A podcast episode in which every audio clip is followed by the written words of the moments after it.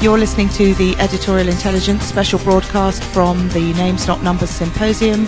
More information on namesnotnumbers.com.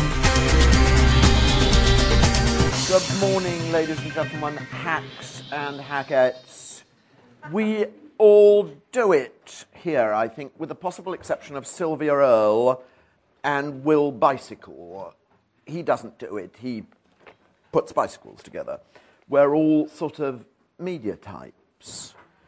And what are media about now? What are media values? Because this is a very, very value oriented session. When Sky, when Rupert Murdoch, News Corporation, I, I really did hear a hiss there. Um, it's just like Panto, isn't it? When Rupert Murdoch owns all of Sky, and when Baz, lovely Peter Bazalgette, appears on the Today programme and explains exactly how the new sort of CGI ish version of product placement works. You don't have to give somebody a packet of cornflakes to put on the table in the set, you paint it in afterwards. Isn't that amazing? So you can paint in whatever you like, whenever you like, for whatever market you like. What are media values in such a wonderful world? Now, what we're not going to talk about, by the way, because I, I, I thought I heard this coming yesterday, is how do people interview politicians or you know Paxman Humphreys, any of that. I'm afraid we're not going to deal with that. We're not going to deal with old media and politics. It's the very big, very new picture, the digital impact, the new world, the fault lines, the stuff of airport books. And because it's the stuff of airport books, we had a power ballad for you. I asked for the wind beneath my wings, but it was, it was nearly there. Yes. So, what are values when you're talking about media? Well, they're money, because media values are valuations and money. They're utility. Can it be useful to you? Can it play a role in your life, in viewers and listeners and, and um, onliners' lives? And then it's beliefs you know, people talk about our values, and then it's that stuff that people plaster onto a company after the event and say, you know, like Odeon saying, we're fanatical about film. Do you remember Odeon, the dullest cinema group in the universe, suddenly saying, we are fanatical about film? Well, lots of very dull cultures talk about their values. And you interrogate them about them, and they don't know what they're talking about. Now, I want to tell you a little story, just a very little story. Um, in the middle of the last decade, I had an idea bursting its way out of my head in a very incoherent way, which was basically an idea about how the rich had taken over the middle of London. And what was that about? And how were they rich? And what rich people were they? And so on. And I went to a, a, a charming senior channel owner, broadcaster I know, and said, There's, you know, this is utterly incoherent, but it's very important. I know it's bursting out of my head. And he humoured me. And he put me on to a senior commissioning editor who was a very, very serious and responsible person. And I told him about this thing which bursting its way out of my head. And he said, Do you think we could do it as a competition?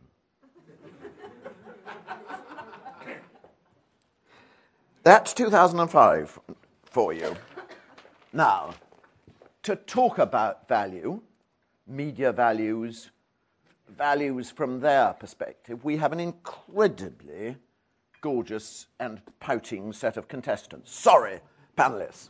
We have a gorgeous, pouting set of, of, of panelists who all bring a very particular perspective to bear on the new world, a bit old world, a bit new world, a bit every world. And they're going to talk about what they like, but with the emphasis on how things are now and going forward, and how that relates to what they do. And first up, amazingly, because he's called A, is David Abraham, who is CEO, CEO of Channel 4. And it says here, sixth that was like being the sixth president or something. It's very, very important that he's being the sixth chief executive of Channel 4.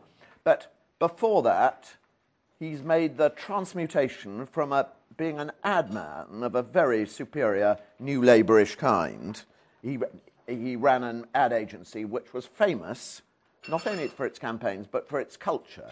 New Labour used to point, oh, St Luke's, it's got a lovely culture. And then he moved into telly and moved more and more into telly from Discovery to what we now call Dave, I think it's fair to say, isn't it? And then, then May 2010, Point of Wonderfulness, King of Channel 4, David. Well, good morning. Um, it's been a pretty unique experience being here, and I thought I'd frame what I wanted to say by sort of three things that really stuck in my mind. One was Will um, from the bicycle company, uh, something Nassim said, and something um, that Harvey was talking about last night.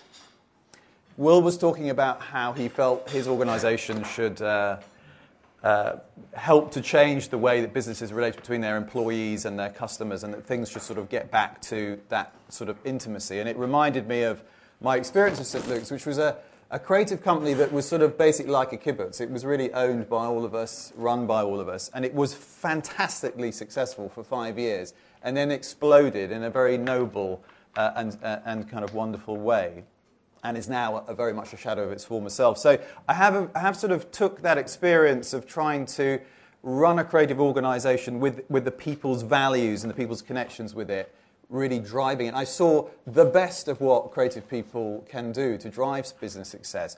But to be honest, I also lo- learned an awful lot about the limitations once you get to scale and uh, what happens when you get this creative destruction of needing to uh, expand and, uh, and deploy capital in ways which can be uh, which can create much debate, which is what happened at St. Luke's. Effectively, we couldn't agree on whether the capital was there to create job security or whether it was there to expand and acquire uh, other companies.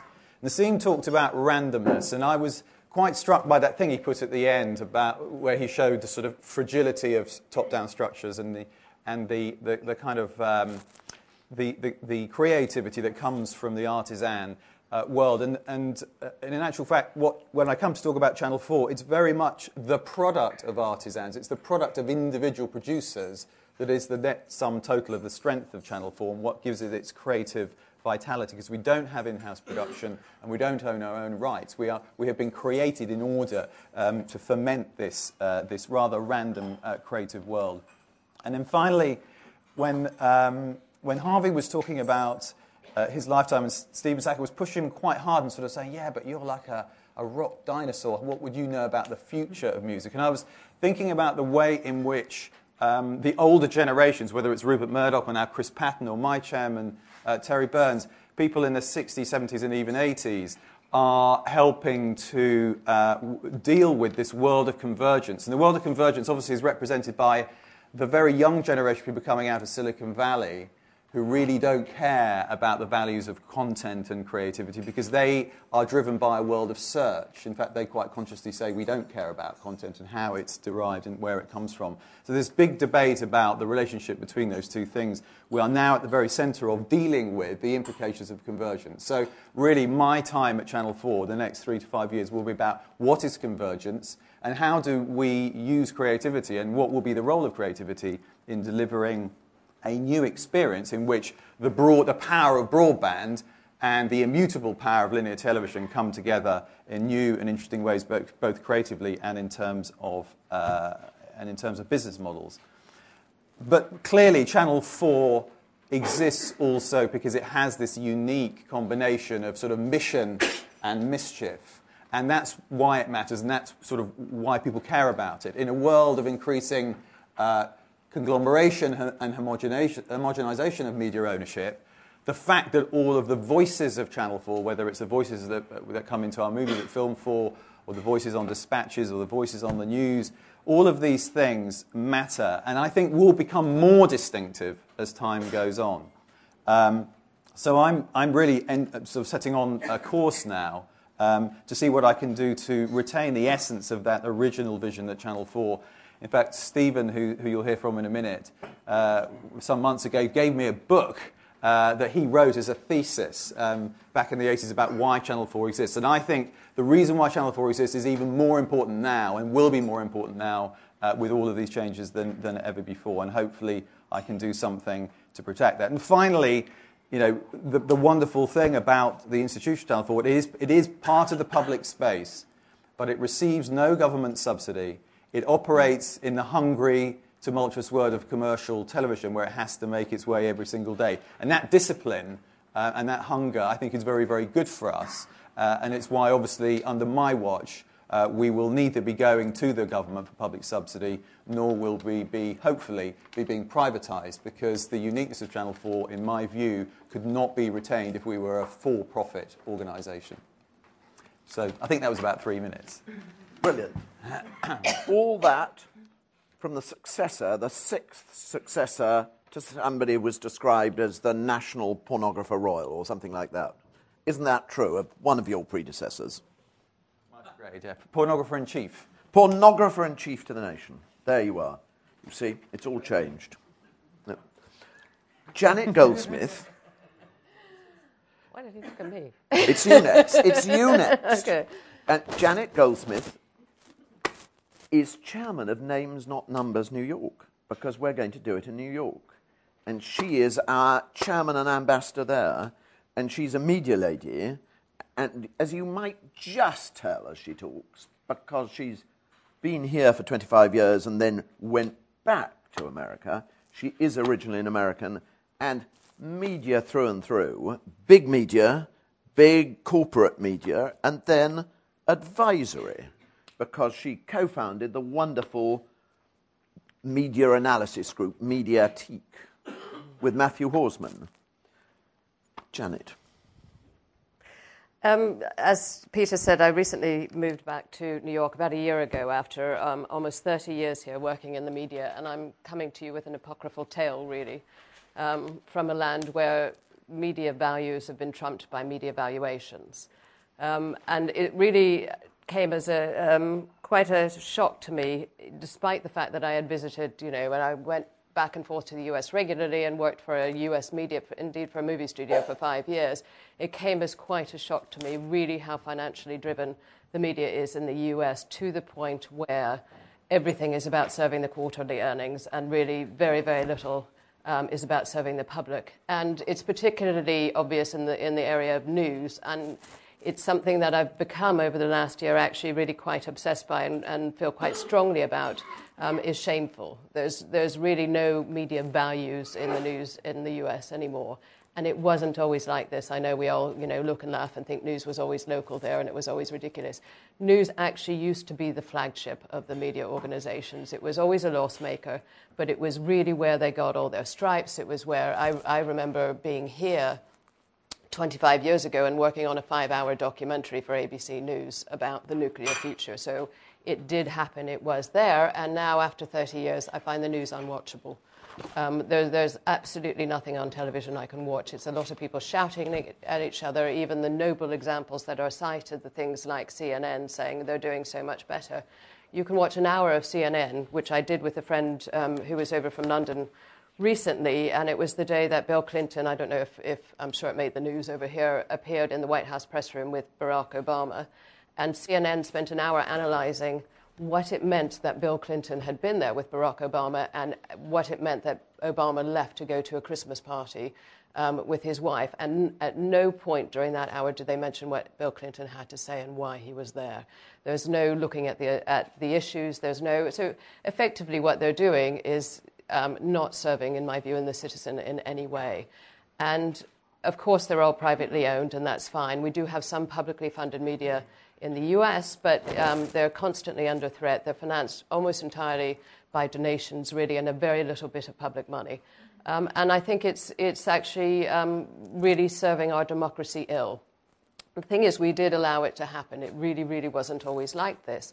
I come back here really with a kind of tale of warning to you because, you know, it's great. We have publicly funded media in the UK and in Europe.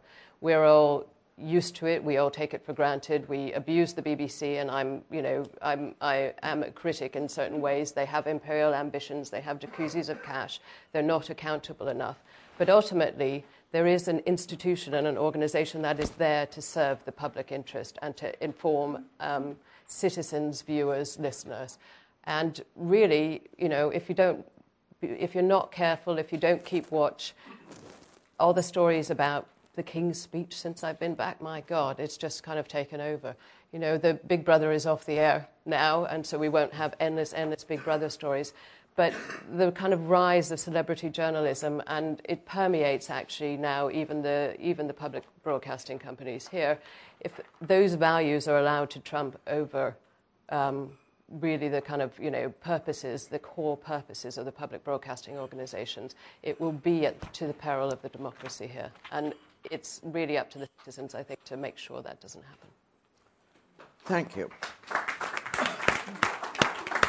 Well, uh, consider yourself warned, and it'd be very interesting at another time to go over uh, the detailed ways, the little bits of slippage that accounted for that, because I think we all remember a time when American networks lost lead with the news, lost lead with their documentaries, sort of got the Walter Cronkite values yep. over things, which uh, brightened up the rest of the, the offer. Rachel Johnson in, is, um, is a Johnson, and uh, you know there, uh, there are ups and downs to being a Johnson. Um, uh, you have no uh, idea, Peter. Yes, but I'm, I'm, trying to, I'm trying to channel it, you see. And um, she is currently editor of The Lady, which? I know will have been. Um, well, I mean, people like to All have right, a CV, on. don't they? They like a CV. And um, I'm sure, sure constant reading for all of you, constant reading for the nanny owning classes, etc., etc. And I, there's a lot of nanny owning in, in the best parts of North London. And before she did this, she did all sorts of stuff. And I was quite astonished to see what sorts of stuff you had done and been the first female graduate trainee at the FT, which is quite a serious grown up sort of thing to do, quite a. Um, and all that. that. That was when I peaked. I peaked early. Yes. yes.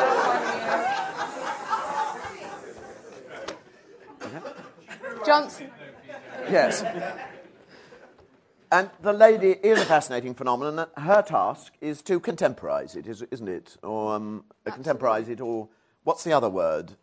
Um, keep it trading. Keep it trading. that's, the, that's the word. Um, uh, Rachel, tell us your take on modern media. Well, luckily it does follow on from Janet, because I think what I'm going to say is, is very instructive, because we've seen in well, I've got to talk about myself a bit because I wasn't quite sure what media values were, but Johnsons are very good at talking about themselves. And um, it is actually quite an instructive story when you look at media values and media valuations, and um, you look at media brands in terms of what they're supposed to do, i.e., Channel 4, and what they do do, and what, how they suffer if they diverge from what their core competency or their core mission is supposed to be. So, with that in mind, I want to tell you a bit about The Lady, which is a wonderful little paradigm of how the media is performing at the moment and the difficulties that, I mean, something like The Lady faces in the media environment. It is the oldest women's weekly in the world. It's been in continuous publication since 1885. And in 2009, the 73 year old former editor who'd been there for 25 years or whatever it was, um, was seen as past her sell by, and they thought, we, want, they, we don't want the magazine to die. But we recognise that, um, like Philip Morris, our old smokers are dying, and we desperately need new smokers, you know, this sort of thing. So the editor, the publisher of the magazine cast around for a new editor, and he, for some reason, lit on me. And when he offered me the job, I didn't know the magazine was still trading, was still in publication. I hadn't seen it for 15 years. Having said that, I'd lost all my print gigs over the course of the previous nine months. I had 12 of them, and one after the other, they disappeared. And I was left with nothing and three children in private school. And as we know, this is about a trillion pounds a term. And um, so I've always wanted a title. So I said yes immediately, but then it turned I had to compete for the job. I was thrilled when I was offered the job, and then I realized the challenge I had to face, which was Titan- titans of the newsstand like Newsweek and Reader's Digest were folding. This was a single title publishing house which was completely invested in this magazine. Their, their families' emotional investment was in this magazine. At the same time, readers, the tide of readers for a print offering that you pay for on the newsstand was disappearing so fast because our competition is given away free in the, in the shape of supplements that come with your newspapers. At the same time, the internet had taken our core business, which was our small ads. Therefore, we have no USP. The USP I sensed the publishers were now finding was in a new figurehead who could rebrand and revamp the magazine, which immediately takes us into collision territory. So, because I, I, need to tell you a bit about what happened. Uh, I, I said to Stephen Lambert, the only way we're going to make anyone aware that the lady still exists is if we do a television program. Um, luckily, the Sunday Times did a big um, me, uh, magazine piece. And therefore, everybody started writing about the lady. Stephen Lambert actually said, don't do the documentary. David Abrahams, Channel 4, did commission the documentary. And therefore, everybody sort of thought the lady's kind of back. It's all, everyone's talking about it. Um, I have, there was a lot of attention directed at me rather than the brand. And this is what the problem is, because to summarize where we were, when I arrived at the lady, I think it had a valuation of several hundred thousand pounds. This year, he, the publisher has had offers to buy the magazine for five million pounds. You might think that I have added a huge value to the Lady magazine. However, what this you can if your investment is so much in one person, you are in a classic fragile top down situation in which your business is absolutely vulnerable. And I will give you an example. Um, what's, a, what's the, when something goes wrong? A lawnmower 2. Harvey? Harvey? we have a classic lawnmower 2 situation can develop whereby your perceived market can, can turn against you very quickly if you or John Galliano in the case of Dior, or trying to think, um, Tiger Woods in the case of Accenture, perceives to make a blunder that can then undermine the whole brand. And so the Lady magazine, 1885, founded to provide entertainment without vulgarity, information without dullness, appoints an editor like me. In a sense, it's high risk, high reward, but when the risks, when the when the shit hits the fan, which it will do if you have uh, somebody who is representing your brand, who is a human being, then the media is pitiless in then devaluing your brand uh, just as fast as it built it up. And therefore, you have a crazy situation where you are destroyed by a Daily Mail headline, and your readers can turn against you, your, your market will desert you, and the media will despise you just as quickly. So, what I'm saying is Facebook, Twitter, their valuations are based on the agglomeration of millions of perceptions and users. They are, in a sense, much more robust than a magazine which is based on the approbation of, let's say, one person to carry it forward. So um, be very, very careful when messing with your core values. Never assume that the media will always be on your side. And if you diverge from your core values, you will be punished eventually. I think that's my, the lesson, the instructive lesson for me, if not for you anyway.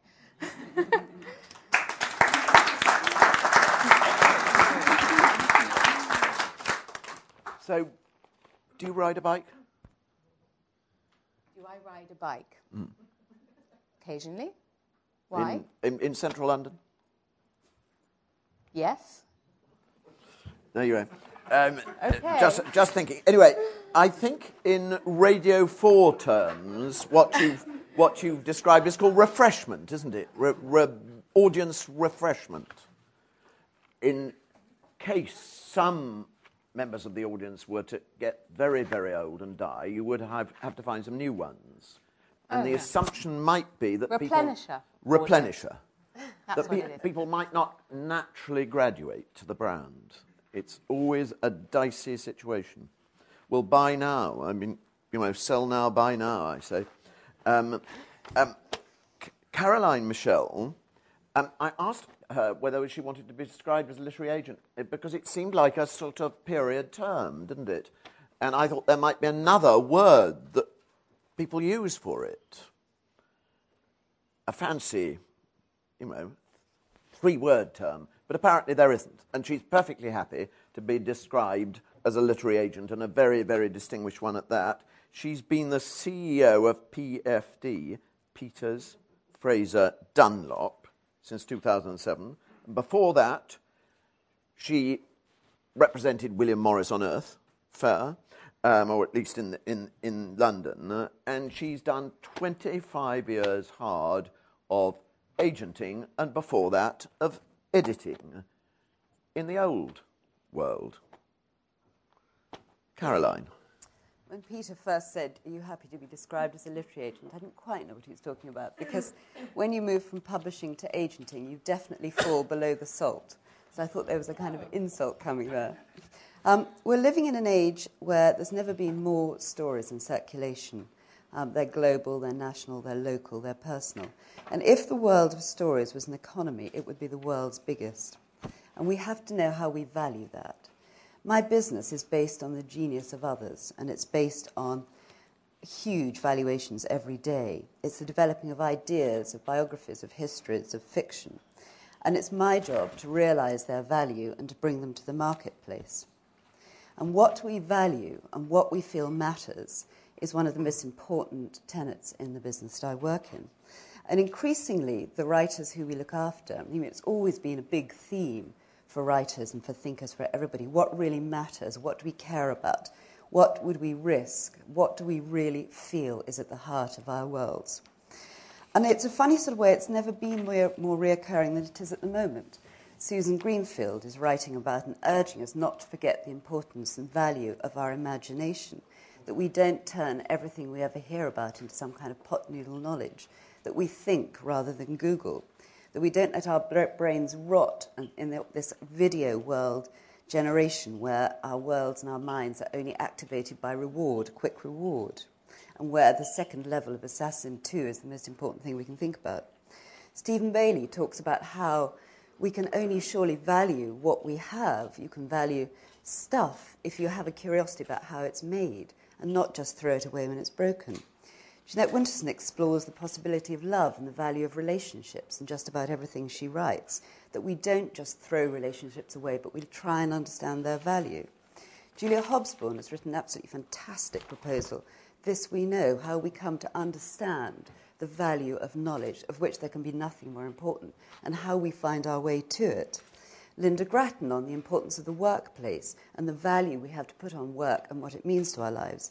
And of course, our very own Simon Schama, who's been writing about the valuation of history, of art, and of language, and how important that is to us for through just about everything he's ever done. But perhaps no one knows better than our client Julian Assange about the value of media when he changed the game and created the first stateless publishing company.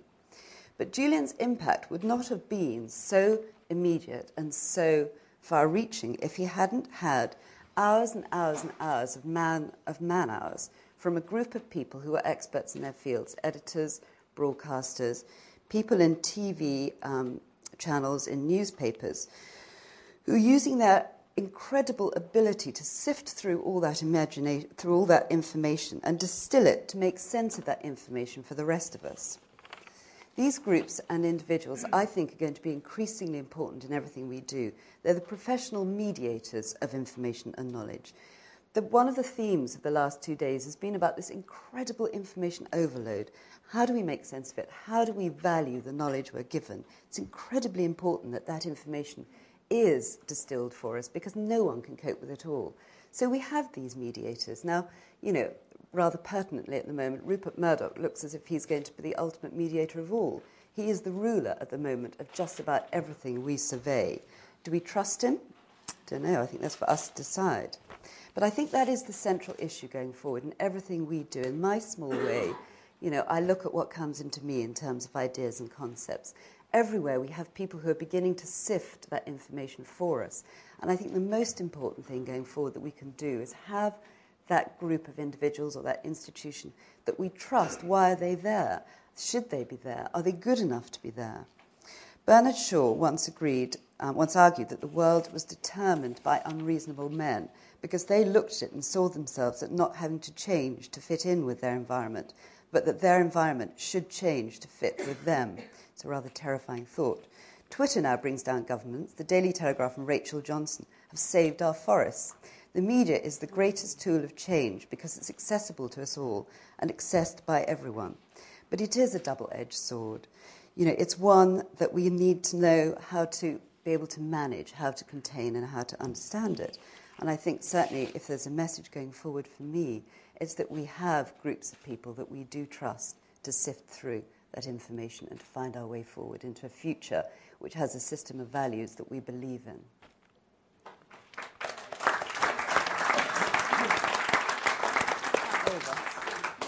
So at the end of it all, algorithms can't do everything. We have to rely on people.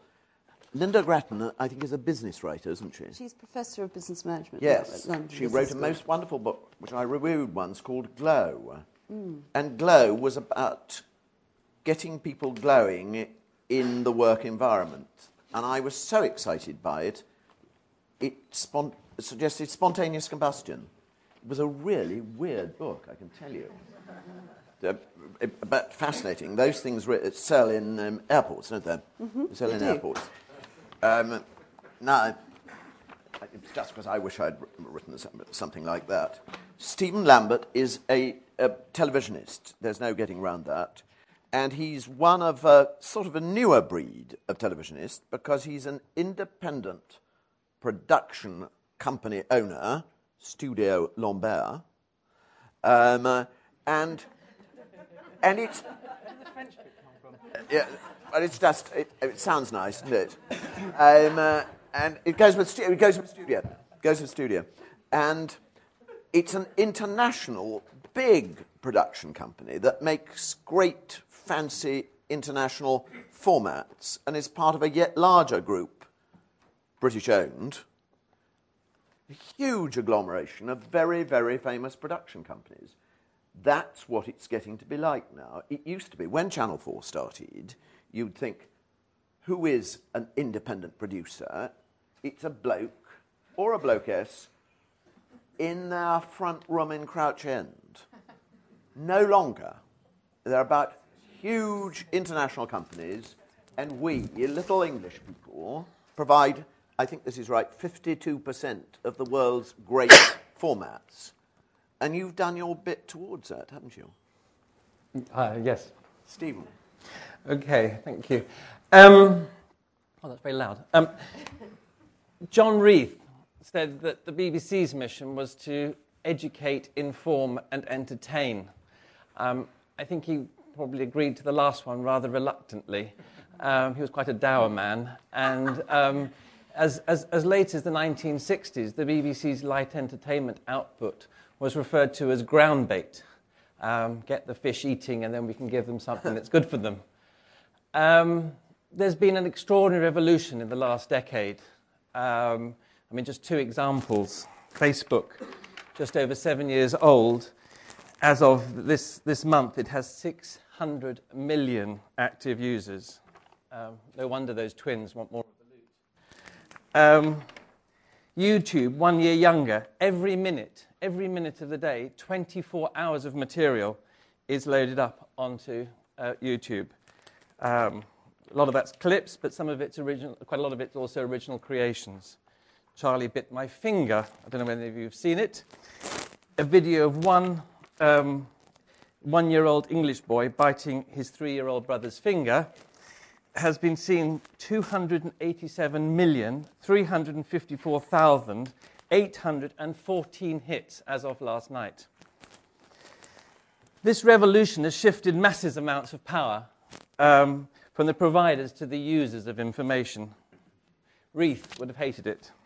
You don't want to watch a program when it's on, it's always on somewhere. You, you like one song but not the album, iTunes or Spotify will, will oblige. You don't want to buy a newspaper, we'll read it for free. Newspapers will also kindly oblige despite hemorrhaging a great deal of money. It's a new frontier for content industries, which grew up with a far less direct notion of supply and demand. Newspapers and television networks bundled or aggregated the profitable sections on cars or the lifestyle programs on property with the Pulitzer Prize winning investigations or the costly RTS winning International Current Affairs series. Cross collateralization, as the accountants would call it. But now each piece of content, text and video, can be judged on its own, separate from the rest of the newspaper or the network schedule. Viewers can make their own choices, and mostly that means they want to be entertained. The whole tin of ground bait has been dropped into the water. In this published first, ask questions later blog world, inaccuracy is intrinsic to the product, and many blogs rely on the crowd of commentators to call it into account. Today, there seems to be a bigger premium on popularity, sustained or not, than there is on authority. That's Rob Norman, boss of the world's largest advertising media company, Group M. And for many people, it's their friends on social media who are increasingly telling them what's popular and what's good rather than the search engines. The effect of all this on newspapers is well known. We wait to see what the Times and Sunday Times paywall will achieve. Um, it's probably too soon to tell. But meanwhile, those papers that don't charge are seeing a catastrophic collapse in their income. It's bad here, it's even worse in America, where so many papers have gone to the wall.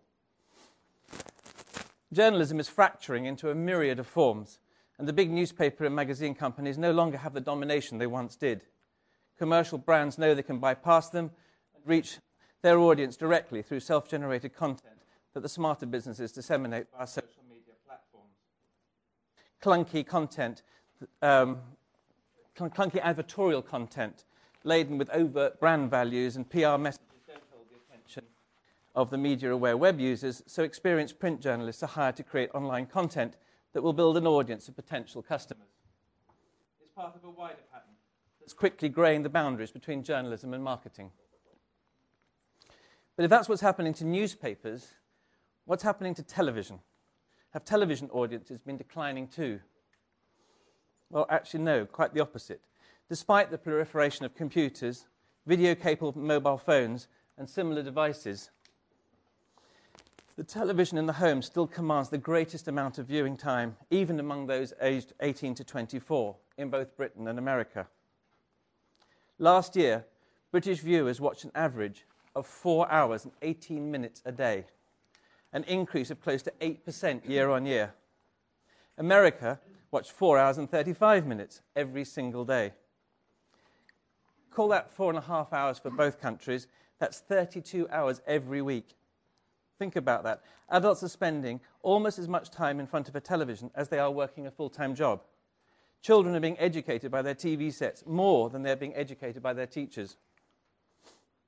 89% of people watch most of their television in their living room, and only 3% um, of households don't have a television. 72% of people ate at least one meal in front of the television every single day. The average number of TV sets in each home has risen in the past 10 years from 1.9 to 2.4, and people want big ones. 2 million 40 inch or bigger flat screen televisions were bought in Britain last year. Television is supreme at holding the attention of a large number of people for long periods. Other gadgets divert people from the box, but not nearly as much as TV diverts them from all those other gadgets. And while technology has undermined some of television's biggest competitors, notably, notably, newspapers, in a world of fragmenting audiences, television is the only real global mass medium. Last month, 106 million Americans watched the Super Bowl, 6 million more than the year before. When our series Undercover Boss, a documentary format that follows the heads of big businesses doing frontline jobs in their own company, was launched last year on CBS just after the Super Bowl, it had an audience of more than 38 million viewers. No other medium can deliver these kind of numbers instantly to something new. So, if television remains so dominant, what would John Reith think of its values? He probably wouldn't be happy, but I think that the idea of public service still remains strong, surprisingly strong, in British television. Everyone apart from the 3% of households who don't have a television are legally re- required to pay the television license, which guarantees the BBC £3.5 billion a year. Whether they spend that money in the best possible way is an open question, but there's no doubt that the idea of public service is still at the heart of much of what it does. And of course, Channel 4 provides an alternative and often noisy public service offering, despite having to raise all its far smaller revenues from advertising. And I think that the quality of many American drama series shows that in a rich nation with lots of television networks, good work will find an audience and advertisers. I marvel at the fact that West Wing, which for me is one of the best examples of public service television, was for seven years a hit on NBC. It was a product of the most intensely competitive television market on the planet, and yet it told American citizens an enormous amount about their how their political system worked. So I think that television is launching new ideas all the time, and it's really up to us as, as viewers to, to, to tell um, those people running television what you want. Uh, I think people who are commissioning television programs are fantastically responsive, responsive to what the viewer wants. And it's up to us to decide what that is.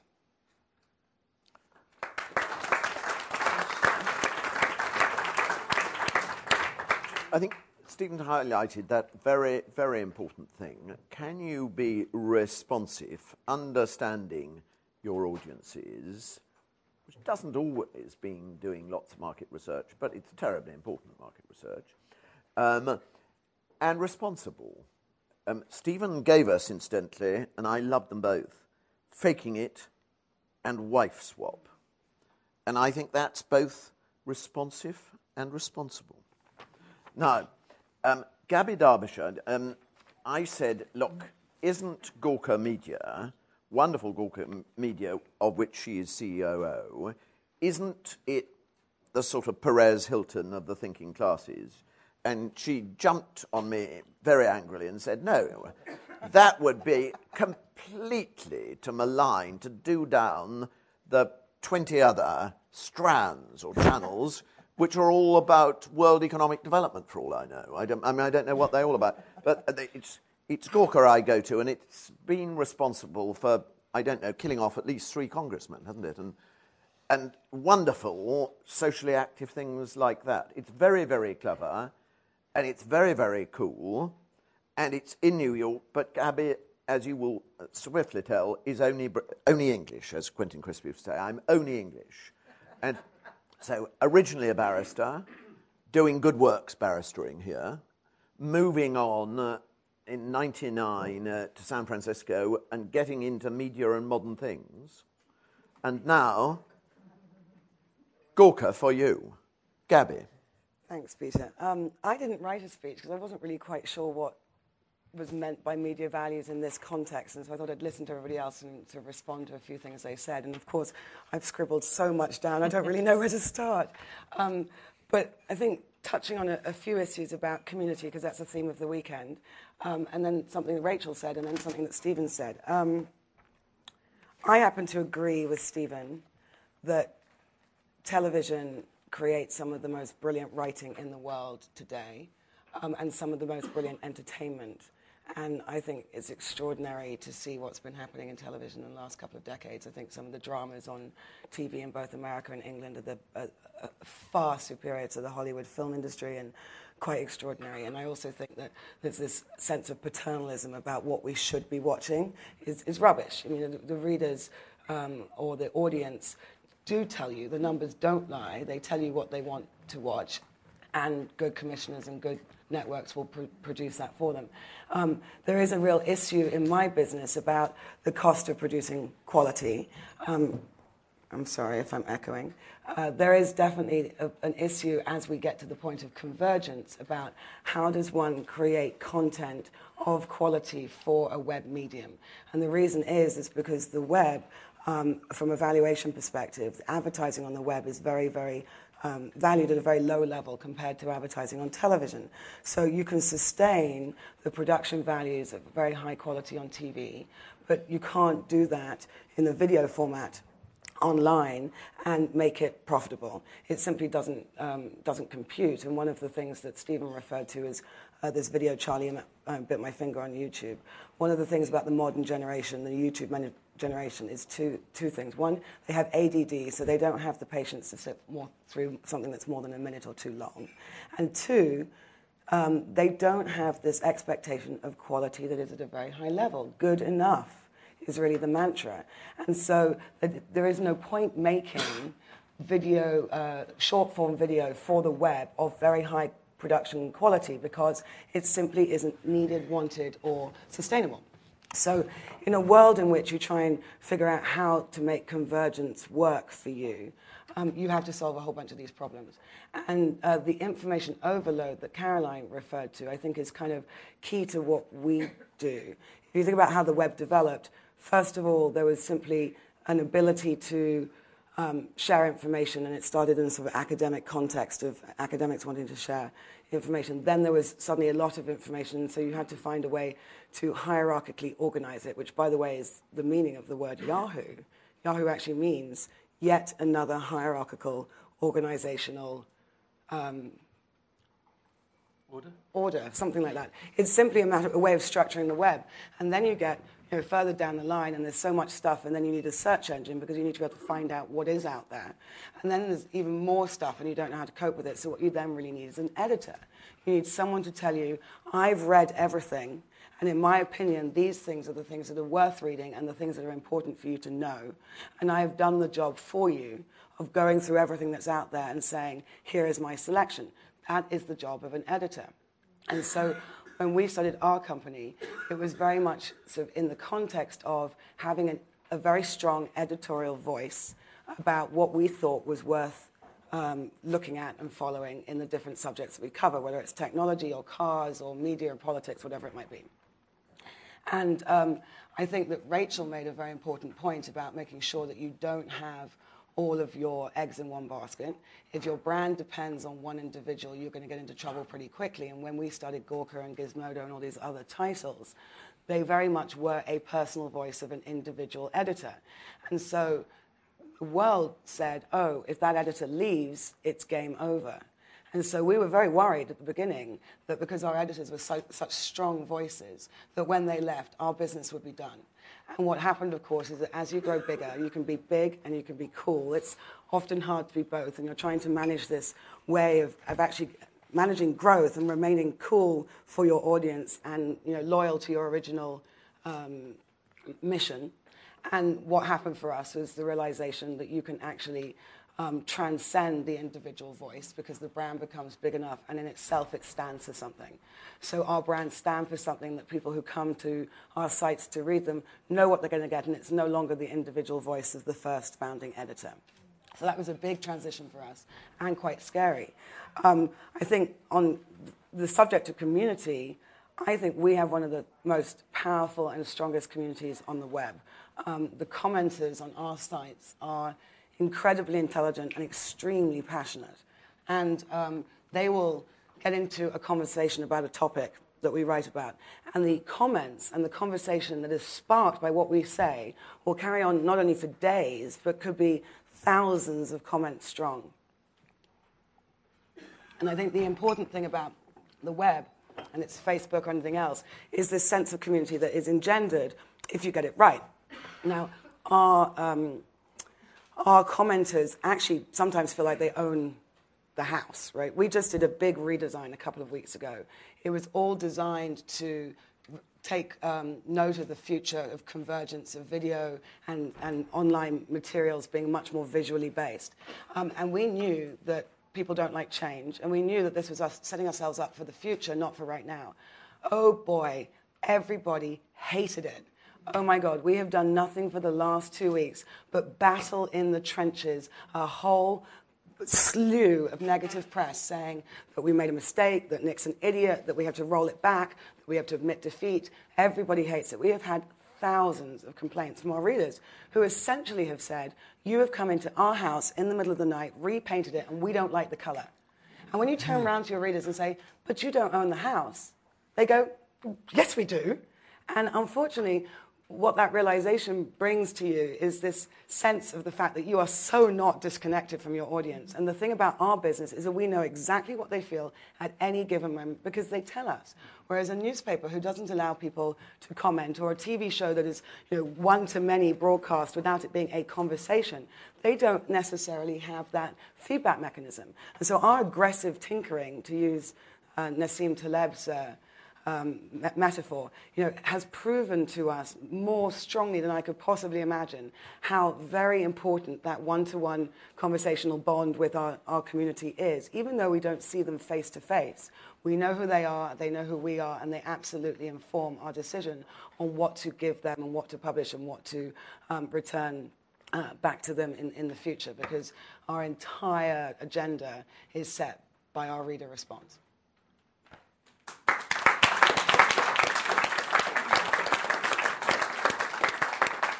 And you know who they are?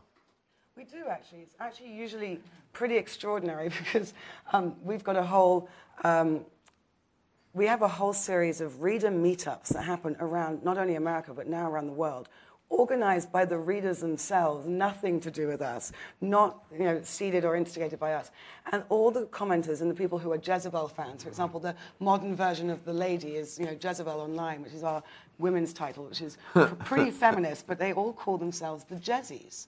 And they have reader meetups because they want to know who these people they're talking to online are, because they are intelligent and fascinating, and great friendships have been formed as a result of the fact that they had some argument about a story on Jezebel. Are you, are you Gorkies? No. What do you call Gawker people? Well, you know, we don't, actually. It's hmm. just the, Je- the, the, the Jezebels. The Jezzies really identify themselves as being a reader and a commenter on the site and part of that conversation. Hmm.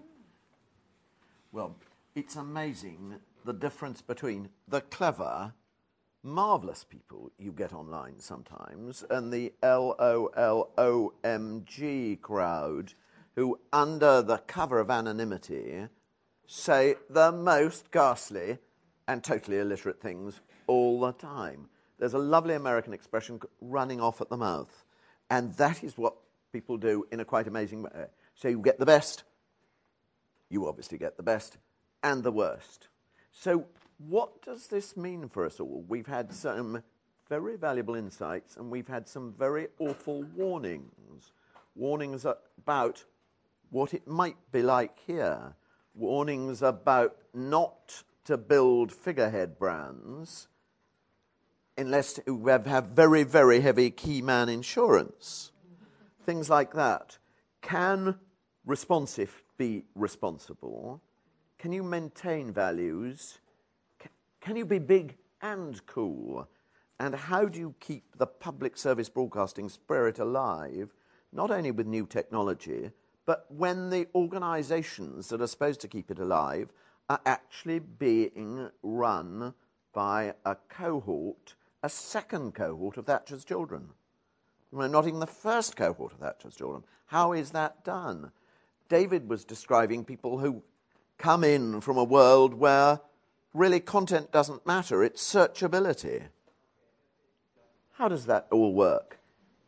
Questions from you, please, for our brilliant contestant. Olly Grender, good morning. Um, and uh, uh, congrats to all of you for fantastic, fantastic, really interesting stuff, especially at this early hour. Um, I was just incredibly surprised, actually, that Twitter didn't come up in any, anything um, um, because I now feel very much part of um, a community, particularly when I'm watching TV programs, because uh, I'm one of those sad nerds who sits with uh, my laptop or my iPad on my lap and joins in what is to me an extraordinary and new community of conversation as I'm watching something, particularly BBC Question Time or something like that. Um, so it would be interesting to get your insights on because I think that that is a very, very different uh, departure, you know, because you've got actually, you know, kind of a lot, very different groupings of people having conversations. So, you know, I guess there'll be some conversation about strictly ballroom that I know nothing about. Um, but meanwhile, you know, there are political conversations going on as well. And yes, there are total prats there. But also, you know, I've kind of, I have linked up and met people, uh, not physically, but on Twitter. And I think it's a really exciting new phenomenon.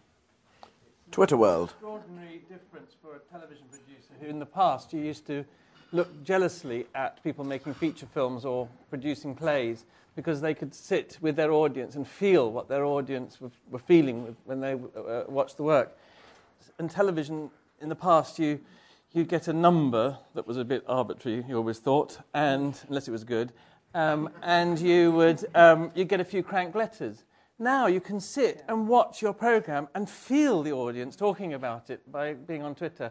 And it, it does give you an extraordinarily different feeling about what your audience likes. It's, it's an instant um, uh, focus group research from, the, from those people that are going on to Twitter. Obviously, the, the danger is worrying about whether or not this is representative of the, of the audience. We, we had a, a noble failure together a few months ago, a show called Seven Days, where we were trying to do a reality show, literally cutting it in 24 hours. And we, we were showing people online, sort of in the show, being commented upon by the viewers.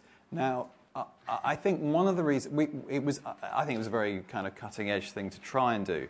As a form of entertainment, it kind of, uh, well, I think we all acknowledge, fell somewhat short for probably a variety of reasons. But I think this whole thing about creative voice and authenticity and real ideas versus feedback is something that we're all beginning to understand. Because at the end of the day, you respond to something because it's really telling you something new about the world and it's very authentic. When, when Gypsies spiked on Channel 4 over the last uh, month or so, we saw ma- amazing Twitter responses, but it was because what people were seeing was something completely of another world and very authentic.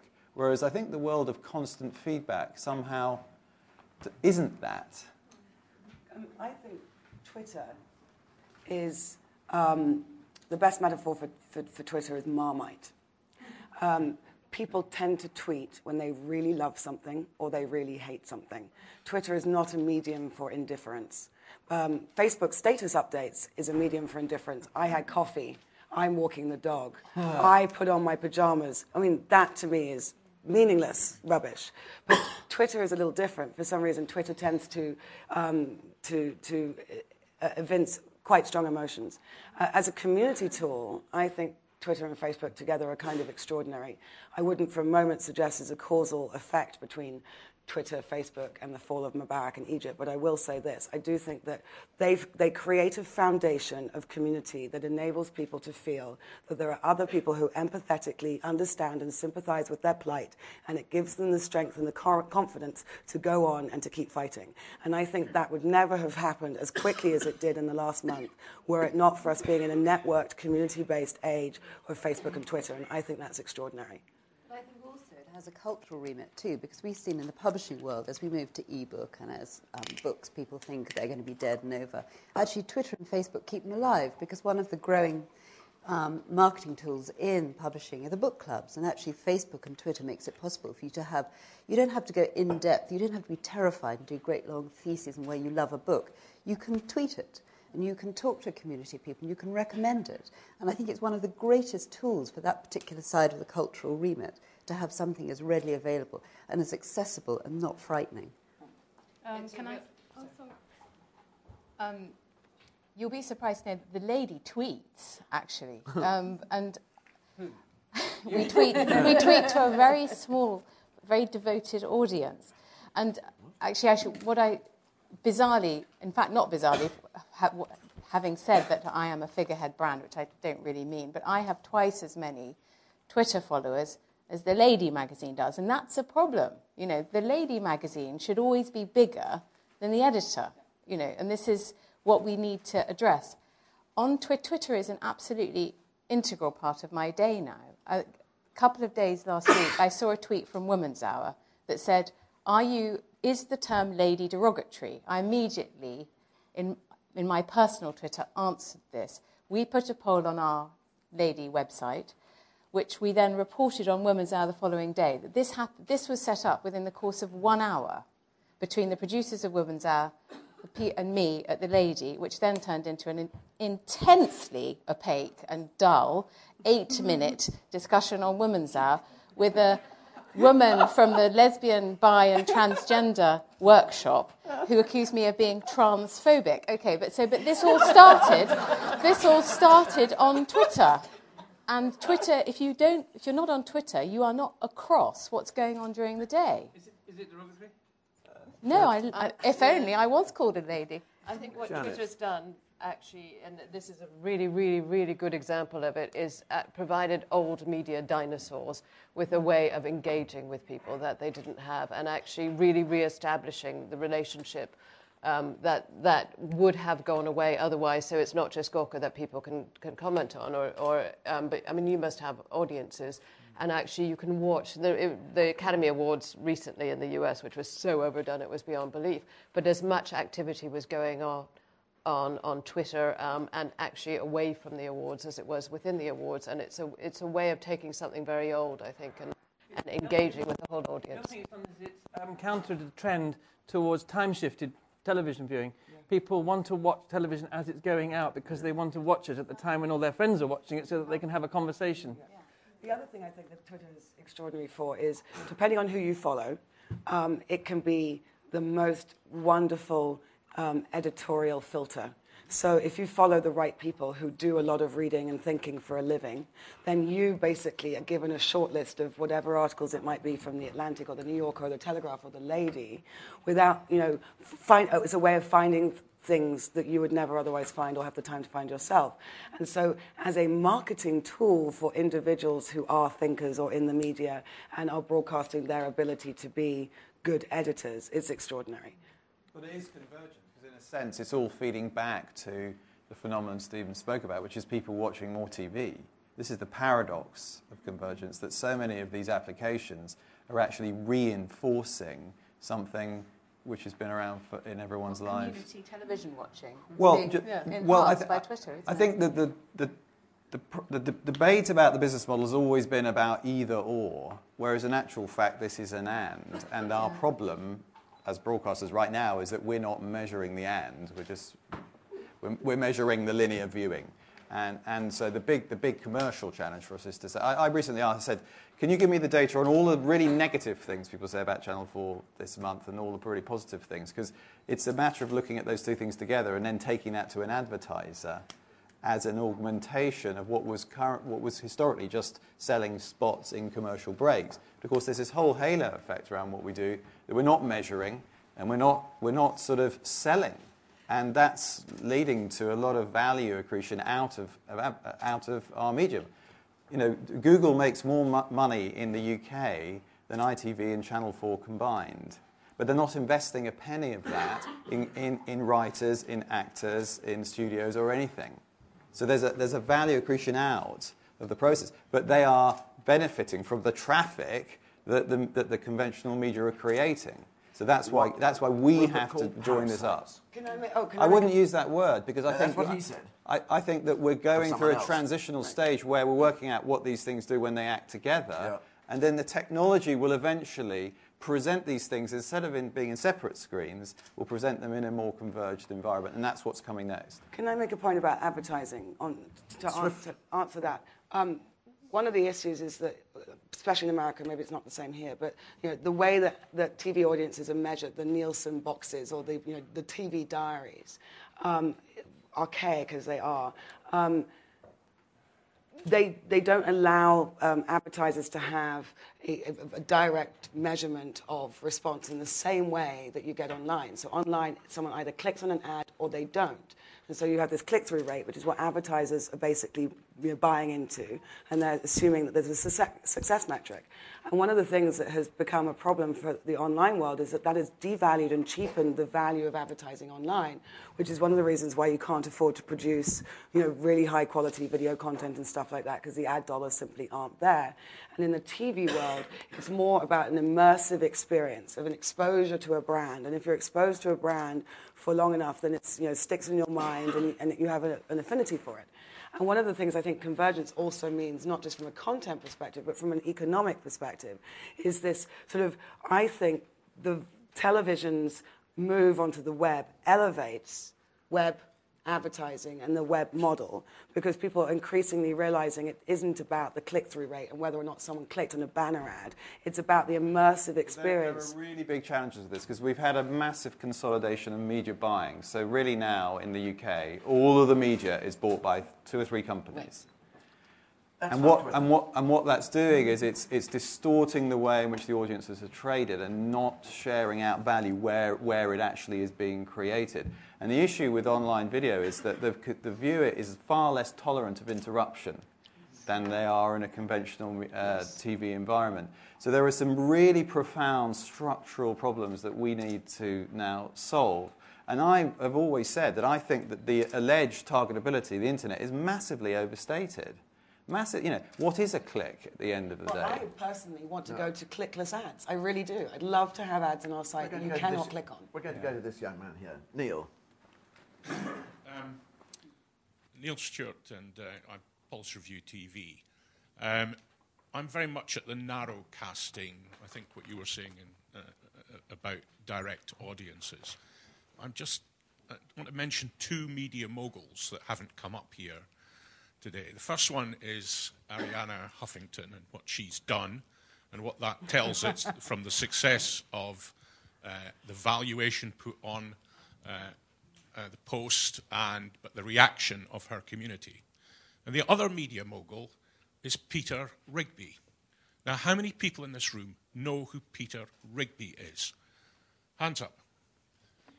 In about six months, Peter Rigby will probably move into the FTSE 100. He's the chairman chief executive of Informa. He takes exactly the opposite view of most people on the platform. He's built up a business niche by niche by niche. He does everything narrow. Everybody does click through. People really do pay. And the cumulative effect is likely to take him into the footsie. His stuff is absolutely run on the web, even though people still call it a conference company. He takes over Barcelona uh, with 25 million pound shows. Uh, I mean, Harvey would probably quite like some of that stuff. Buying every, uh, every ad space from the airport right down to the dock and then parks yachts in front of it as well. And yet, here, we seem to be discussing the nervous breakdown of the broadcasters, the, the search for the new mass audience. My observation was always that some of our television and broad, uh, uh, broadsheets had captive audiences, and the internet has taken their captives away. They're trying to devise new ways to keep that mass audience. Some of them won't stay. Some of it in the future will be narrow. It'll be narrow casting. It won't be broadband, it'll be narrow brand. It'll be niche. It'll be all the lessons that really some of the lifestyle programs began to teach us. But it's just extraordinary that those two names didn't come up. And people don't know who Peter Rigby was. Set up a company in 91. William Rees-Mogg was his chairman in the first couple of years. Rees-Mogg of the Times. What a terrifying thought. I know. It's amazing. Shocking. Now, rather than um, uh, uh, people responding to that, can we go to two more observations? Sanjay here and Harvey. And then I'm afraid we'll be nearly over. Um, for a start, someone needs to register uh, the lady tweets because it's just the most fantastic. you can just can't you can just see it as, as a documentary about yummy mummies, or you could you could you could see it as the headline for the review of editorial intelligence, or the lady. Could even be an Agatha Christie style. The lady vanishes, but the lady tweets. Fantastic novel, which um, um, um, clearly um, would make a fantastic literary piece as well, which Barker writes. Um, here's my take. I can, I can see lots of fantastic gizmos. There are great feedback mechanisms. We use them all the time. We can, we can listen to tweets and they come back and, hey, wow, we don't have to wait for Nielsen and we don't have to wait for qualitative research companies to come back to us. But what I'm hearing from the panel fundamentally is a manifesto for Luddites. Okay? Nothing has changed. You're talking about, you know, it's like Brompton Bicycles. Stay close to customers. Stay true to who you are. Don't deviate from your core values. Why is that Luddite? There are now. Because, you always have to stay close to your customers. That's how business works. Which is, which is exactly that the media values thing, this conversation could have happened a year ago, five years ago, and it could still happen in 10 years' time. And it should. Um, I'm not entirely sure what has actually changed. There are forums, certainly, where people of special interest groups can come together. Harvey's been creating those forums since the late 60s. And, you know, we talk about things like brands and not people, don't be massive, but we all remember Tina Brown. You know, I mean, there are, and in a sense, what this is, is, is just a vindication of all the things we've always believed are important, which are fundamentally, whether you're funded commercially or not, whether you're public service or not, are be true to who you are and deliver some value to the people who like you. But that's a core, but no one's disagreeing with that, and that's not Luddite. The whole the point is the mechanisms are changing, and the metrics are harder. Sure. It's harder to sustain. So how do you do exactly what you're saying? How do you stay the same. How do you get to stay true to your brand, close to your customer, you know, true to yourself, authentic, etc., in a very difficult new world? So the values don't change. No. Harvey. No.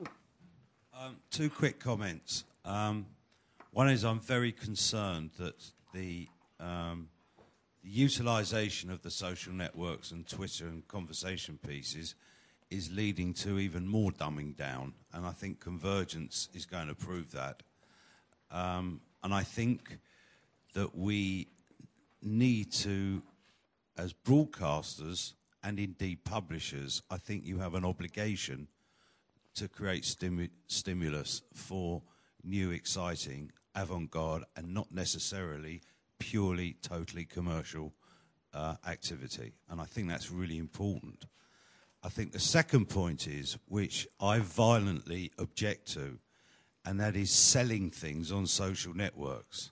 And I think it's going to be very quickly that Facebook are going to be in for a very, very large shock.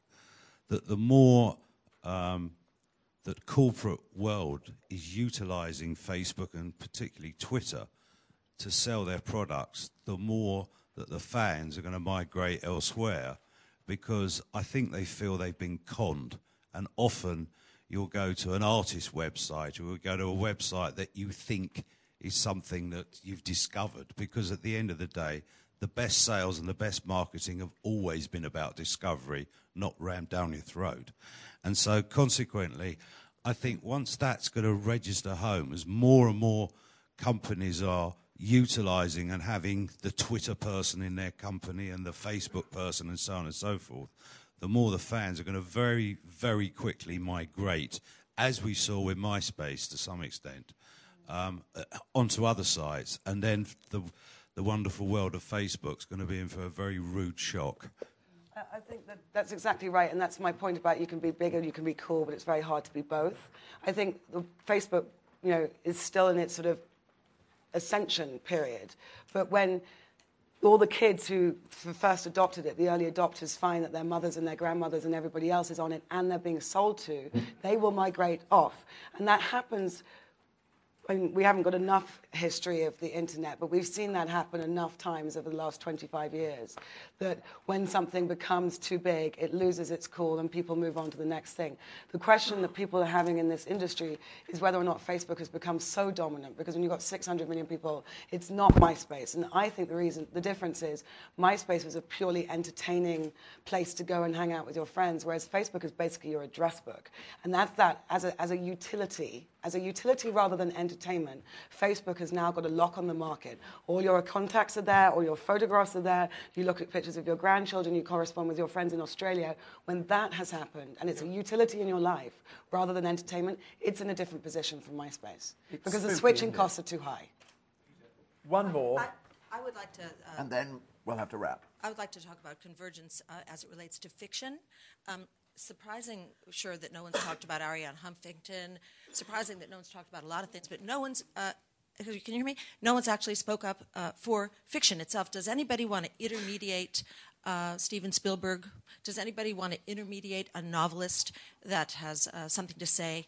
I worry really not one thing this entire conversation the word media is used to describe everything apart from the very thing that comes and i think closest to describing the nature of humanity. We're subsetting our way out, in my opinion, of. I, I started Oxygen with Gerry Laybourne a long time ago, and um, we tried uh, for, you know, as long as we could. This was in 2000 when convergence was about to happen. Uh, you know, in an hour, we were going to be we were going to be converged. We're still having this conversation. I don't understand why we don't talk more about uh, the. Uh, obviously, I'm prejudiced in this, but about the effect that all this business is having on storytelling and the mythology that comes from the value of being human. Thank you very much. Well, you're positively the last one. This, this guy at the back, whoever it is, been just going on like this. Ivo Dawnay, um, as the representative of the real world here, which is the National Trust, um, uh, I, I, just want to say there will be a resurgence of interest in the real world, you know, outside the media world. And I think this is going to be a really interesting phenomenon. People who are beginning to turn things off, who are going to stop Twittering, We're going to stop Facebooking, We're going to not look at the television. And, and that's the next new thing, is the old world. Live is the new black. Uh, uh, uh, people like. Well, here we are proving it, aren't we? Thank you all very, very much. Thank you for coming at such an unearthly hour. And